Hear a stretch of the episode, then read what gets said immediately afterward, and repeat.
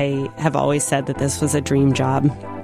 Um, so, really, to be honest, I didn't really care what anybody had to say, but people did have a lot to say. Um, you know, that it was career suicide, that it was a horrible decision, that it was too much of a risk. From ABC, it's No Limits. I'm Rebecca Jarvis, and each week we're talking to the most bold and influential women playing at the top of their game, trying to demystify success and what it really takes to get there, and all the trade offs. Whether you're looking for answers or you just want to hear a good story, you're in the right place. On today's episode, Erika Nardini beat out more than 70 other candidates, all of them men, to land her dream job as the first ever CEO of Barstool Sports. It's a sometimes controversial brand that caters mostly to guys, and she's helped lead the company to explosive growth. So, how did she find her North Star, and what has she learned about confronting controversy? You're about to find out.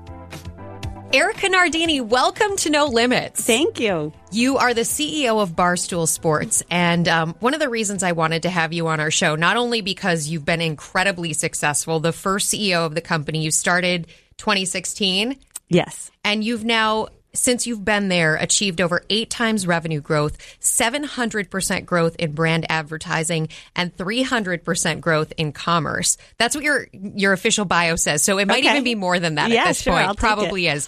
But one of the reasons I wanted to have you here on No Limits is so often we speak to women who have created or are running companies that are primarily for a female audience. Sure. Sure, they, they encompass other audiences as well, but Yeah. the focus is women. The focus of Barstool Sports, primarily men. Sure. Our audience is definitely male. So for our audience who might be new to Barstool Sports, how would you describe it? I think it's the most interesting and disruptive brand and media company of our time. Uh, it started as a blog. Uh, Dave Portnoy would describe it as a 15 year reality show. And how I think of Barstool is it's a platform, whether it be on social or podcasts or merchandise or live events, that basically understands what, you know, 18 to 34 year old men and really 18 to 34 year old people want to see, think is funny, what engages them. We're a media company that lives on the same level as our fans. But mostly we're a comedy brand that guys in particular relate to because we get them. We we have a lot of guys who are exactly like our fans, um, and we're building a big business around that. And By the way, Dave Portnoy, he goes by El Prez. El Prez, creator and founder of Barstool Sports. Look, he created he created a, a newspaper that turned into a blog, which was how he saw the world, which was completely unfiltered. He saw it as a fan. He saw it as a single guy living in Boston. And then he found other guys who had unfiltered, super authentic takes on anything from sports to sports teams to personalities to the media to dating life to city life, whatever. Um, and we, on average, Barstool creates about 180 pieces of content a day. And some of those people don't like. They're very controversial. We have a strong opinion. Our guys have a strong opinion about most anything. It's unfiltered. It can Very. be it can be controversial. There are those who love it, those who hate it. Yep. There are those who call it sexist Yep. at this point. I want to get into all of that with you, but I also think, uh, first of all, you were a Barstool sports fan, which Yes. they're called Stoolies. Yep. So you were a fan. Yep. When you came to CEO, you had worked for companies like Microsoft, AOL, Fidelity Investments. When you took over as CEO, first of all, you're the first CEO Yep. of the company, even though it had been around for a while. Second of all, you're the first female, period, inside of the company. I'm the second female. The The, second. first female was Jenna Marbles, who went on and still has a fabulous career. Um, I was the first, when I joined Barstool, there were no other women. I was the first CEO and really their first r- real business hire. There were a couple hires on the technical side and on the sales side, but really their first business hire. What did friends, family, mentors say to you when you were making the call? I knew the minute that I met Dave and met the lead guys at Barstool that I I knew before I met the, met them that I would want this job. I have always said that this was a dream job. Um, so really, to be honest, I didn't really care what anybody had to say, but people did have a lot to say.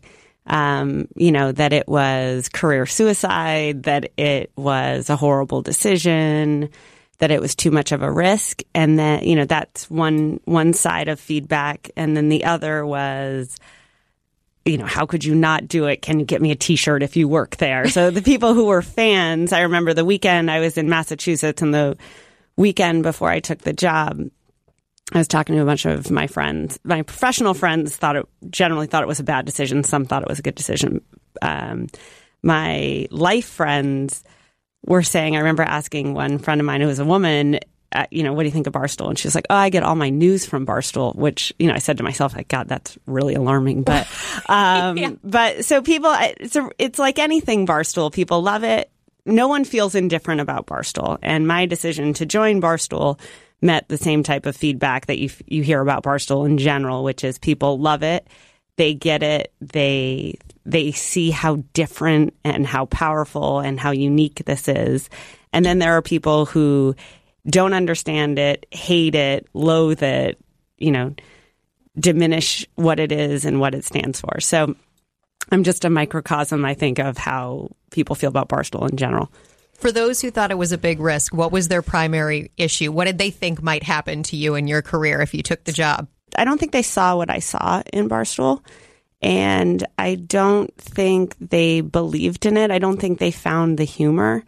Uh, and I honestly don't, I think when, I think most people who engage with Barstool actually find the humor in it because I, I, I think it's wickedly funny. Um, Is it your sense of humor? Yeah, I love their sense of humor in general, I love our sense of humor. Um, but I think people felt that it wasn't prescriptive. It wasn't what someone like me should go do or what they would go, the choices they would make. What did they think you should go do? Oh, probably like a big CMO job or a president job or, you know, I don't know, something, something more traditional. You had been chief marketing officer at AOL for many years. Mm-hmm. You were originally you were on a path thinking you might be a lawyer. Yes, I originally thought I was going to be a lawyer, and ultimately did not work out. No, I didn't want to be a lawyer. I felt bored. I was, you know, making a lot of money at the time. I it was very like brown, bland office, and it just was not there. There wasn't any heart to it. There wasn't any heat to it. I was not passionate about what I was doing. I love to work. I've always loved to work. And I wanted to be in a place where I could be intellectually really challenged. I wanted to have fun and laugh. Um, I remember when I worked at Fidelity, I, you know, I would go out all the time and, you know, my girlfriends and I would get into all sorts of trouble. I lived with five women and I would spend, I could get my work done in the legal department really fast. I could get my work done in like an hour and a half. And then I spent the rest of the day like recapping exactly what happened the night before and who did what and why it was funny and this, that, and the other thing, which in hindsight was probably a really horrible decision and a bad use of my time. But I needed a creative outlet and I, and I wanted to do something that made me laugh. And so I just chose to document what we you know, my personal life or whatever. Um, but then when I moved into advertising, I really loved advertising because it was a really creative medium. Every single day was different. The internet was just starting and it was like a stepchild. Nobody wanted to work in the internet. Everyone wanted to work in print. And I, I got opportunities to just learn and do, and I took those. And I've always, I've just always been really curious. You also seem like someone who's comfortable with risk. Love risk. Love risk. I get bored very easily. I like risk. So, in that vein, with Barstool mm-hmm. Sports, mm-hmm. there have been not just under your tenure, but prior to you as well, there's plenty of controversy sure. to talk about. ESPN, which mm-hmm. the parent company that 100%. owns ABC News, Disney yep. owns ESPN. ESPN last year pulled out of a deal with Barstool Sports after there were sexist comments on a podcast. Podcasting is another big part of mm-hmm. the Barstool Sports business. Did did it surprise you when ESPN pulled out? Uh, so I was saying to your assistant that the last time I was here was when I was um, meeting with ESPN, and I said I hadn't been here in quite a while. So, um, ESPN, did you have PTSD? Uh, no, it's fine. It was fine. Um, ESPN pulled out because I think they they underestimated the the perspective of Barstool from their employees. So it wasn't nothing was said that it, the current that they were reacting to. The show we created was excellent. I stand by a the talent of that show. Dan Katz and PFT commenter are incredibly talented, and I think we made a show that was electric. Um, we are very controversial. We, you know, Dave created this company in in 2004, and ESPN is a far more controlled, traditional uh, environment and media company. It wasn't a great marriage, um, but ultimately the internal politics and dynamics were were really strong, and they, you know, they killed a great show, in my opinion. How do you think about it, not just in the context of, of that one particular issue, but in general, when you hear women in the media industry, women in the sports industry. There have been some recent ones coming out of the Olympics where they feel like it's a sexist message. They feel personally attacked by the Barstool sports message and they think it's it's not about whether or not they're good or not at something, but that it actually is about them being a woman. Yeah, I don't I, I've maintained that I don't think Barstool is sexist, and we do not have a sexist culture. So our company culture is frankly really egalitarian and way more egalitarian than you would find um, any traditional company that I've certainly worked for. More so in your than the other companies that you worked for, like no question.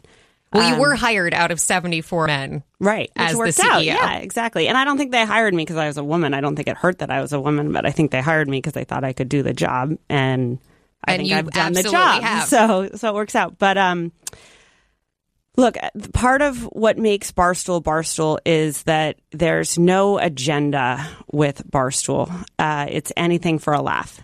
And you know, what I really am impressed by in our company is you talk to anyone on the creative side or on the business or side or the production side, and everyone is maniacal about did the joke land? Did the piece of content hit?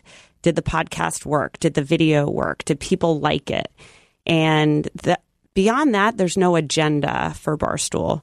Uh, we also have about 40 bloggers each one of them produces dozens of pieces of content a day.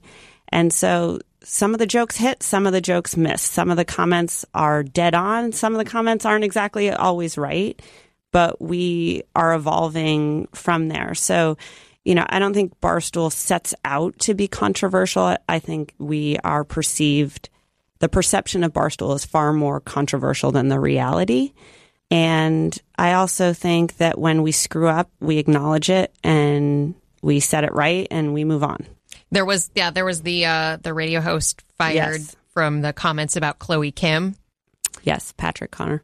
There are going to be people who are going to listen to this who are mm-hmm. going to say, "How can a female work in a company like this?" Mm-hmm. How do you answer that?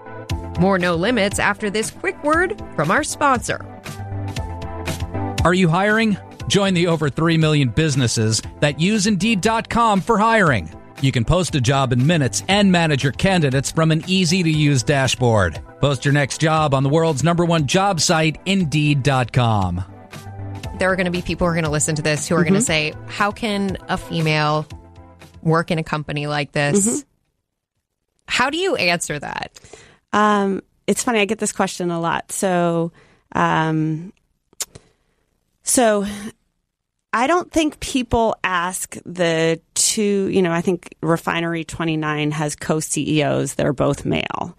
Conde Nast run by a man. Hearst run by a man. I don't think that they that those CEOs get questions about Cosmo and an article about sex tips in Cosmo. I get asked every single day about the editorial of Barstool Sports. I don't run the editorial of Barstool Sports. I run Barstool Sports. So one thing that's different is I get those questions all the time mm-hmm. and I get a gender question thrown in there. Yep. When guys in my exact position, men in my position do not get that question. And men have always been the CEOs of media companies for women, always. I think I have the only company that has a female CEO and a female CRO in the entire media business. So for me, it's hypocritical because I get the gender question, I get the editorial question every day, and Yep. I don't think that my peers get that question. They're not they- having to defend themselves. You raised such a good point. Um, it's something, it reminds me a little bit. Jen Hyman, the founder of Rent the Runway, and I were having a conversation about how hard it was for them to raise capital, how hard it is in general for female firms to raise capital. And it's a little bit different from you, but I think it's, it, it rings a similar note, which is, for her, when she goes into a podcast or an interview, there's always going to be a portion of the conversation that's dedicated to the the sort of woman question or whatever it is. And she made the point if I was a male CEO and founder, the entire conversation would be about promoting the brand and Yeah. talking about it. And and I have, I I mean, I really do think a lot about that question. Um, so I appreciate where you're coming from there, and I appreciate you for sharing that. I wonder when it comes to the content, which again, you're not the overseer, as you mentioned. Do you think the content would be as successful if, for example, the girls, there's the girls section, which is sort of like a, you know, for lack of a better way of putting it, like the girls gone wild mm-hmm. or, you know, type of content on the site. Would it be as powerful and popular with your crowd if you were to drop that type of section from yeah, Barstool it's a great question. So, you know, and and just credit to you, you are. You know, it's funny. I did an interview last week. You're the only person that's mentioned ever the stats about what we've done with this business. So, like, I appreciate that because I do think I generally get questions of uh, the questions I get are why would you ever go work there?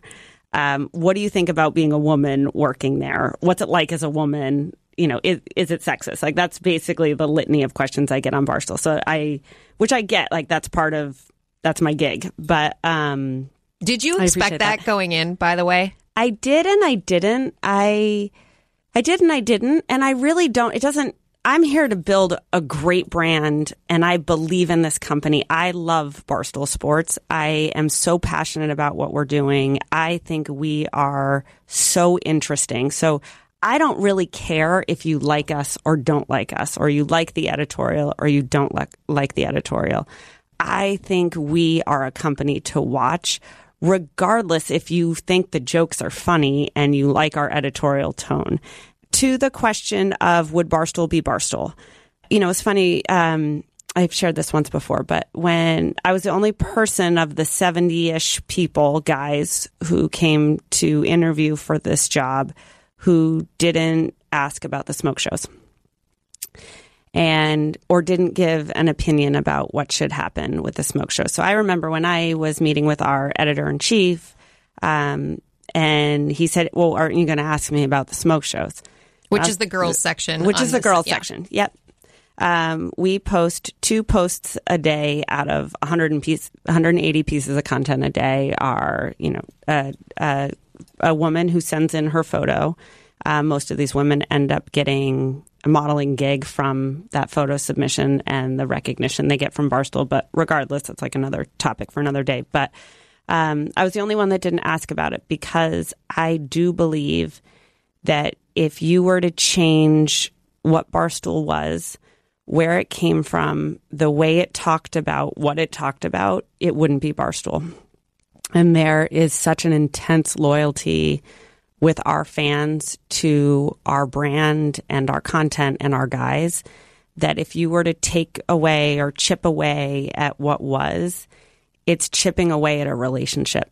And the single best thing that Barstool has is its fans. And we are deeply loyal to Stoolies and to our fan base.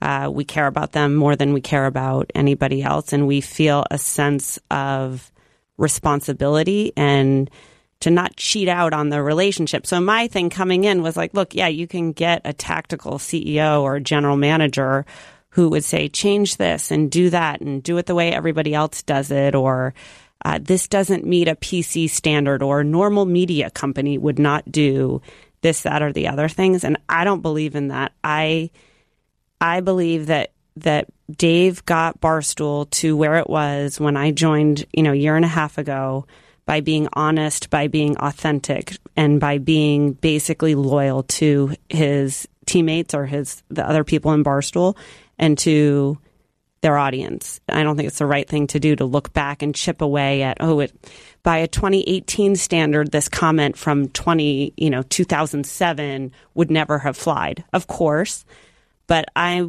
I'm interested in building a company for today. How do you keep that audience as they grow older? When the 18 to 25, 18 to 34 year old audience is now, you know, 34 to 50. Mm-hmm. How do you keep the conversation going? Yeah. Are you thinking about yeah, that? Yeah, always. You know, it's funny. We had uh, Snapchat came into the office yesterday and we were talking about you know, what does our demographic profile look like on Snapchat? How is that different from what we're doing on Instagram? So, you know, what I love about Barstool and what I love about what we've done in the last year and a half is we've just pushed the envelope in terms of brands that we're creating. I mean, we have 700 social accounts, which when you would look at Barstool Sports, you would say, oh, there's one social account, but plus a bunch of funny guys in their social accounts. Like we're way, way, way bigger than that. And part of being way bigger than that is understanding what is our what what appeals to everyone, right? We liked Rough and Rowdy when Dave and I bought Rough and Rowdy. We thought this could be bigger than Barstool because it doesn't matter if you're 17 years old or you're 55 years old. If you're into boxing or you're into a 5-hour highly entertaining entertaining show on a Friday night of backyard brawls from West Virginia, then this is going to appeal to you. Rough and Rowdy kind of is like a combination in my head of old school mm-hmm. and um, Jackass gangs. Yeah, and gangs of New gangs York. Of New York. Yep, hundred percent which is truly old school. Yeah, yeah, absolutely. Um, so you have these, these basically so, people boxing in front of audiences of like 500 yeah, 40 people. fights a night. And, yeah, and $10 for a pay per view. $10, uh, that's the early bird special. The early, okay, so, yeah, me. so $15, $15.99 night of. But I would know 45. the early bird special. Yeah, that's right. That's smart you're a woman. yeah. You're like on top of your stuff. Um, but we also have brands that are related to you know, we created Podfathers, which is about being a dad. We looked at the we looked at the podcasting space and we said, hey, um, the only podcasts for men who are dads are from women and they're t- gen- generally Christian. So there's white women and Christians, white Christian women making podcasts for, for parents. And we said, hey, there, why wouldn't we barstool that? Why wouldn't we have real guys who are dads talking about what life is as a dad and the trials and tribulations. Like that's funny, that's real, that's relatable. What for you has been the toughest lesson along the way? There's a lot of lessons. Um, stamina, um, stamina, and being comfortable being uncomfortable. And, you know, one of the things that I've really learned from Dave, which I appreciate, is he just has a really you know, I grew up in really corporate environments professionally. Um, and I followed a very prescribed route of what you do first, second, third, and fourth. And, and I feel like I did take risks in that process and I worked really hard in that process. But I appreciate how Dave sees the world.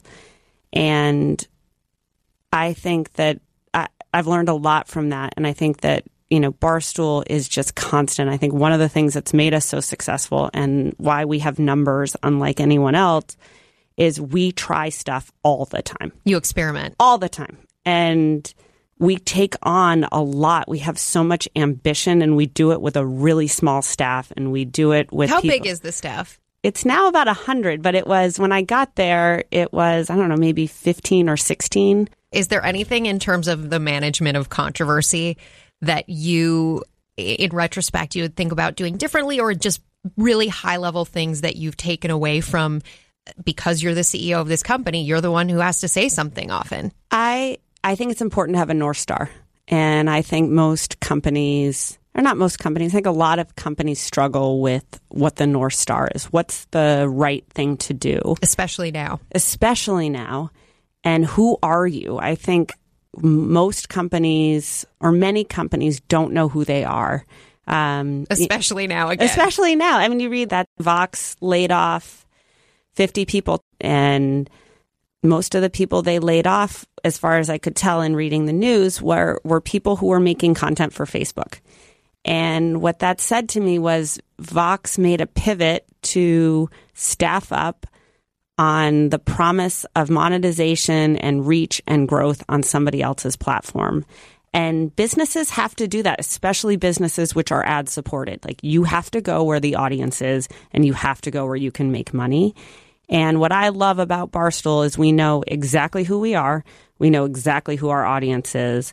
And the North Star is staying true to that and not, you know, moving which way the wind blows. Worst advice you've received along the way? Oh, I've gotten like a ton of bad advice. Don't take the barstool job would be one. I mean, we'll see how that plays out, but that was. I was going to say, are you sure? Early. Is it too soon to say it was bad advice? I'm joking. um, it's definitely bad advice. Um, to suck it up. I hate. You know, I used to get advice to just like be quiet and suck it up.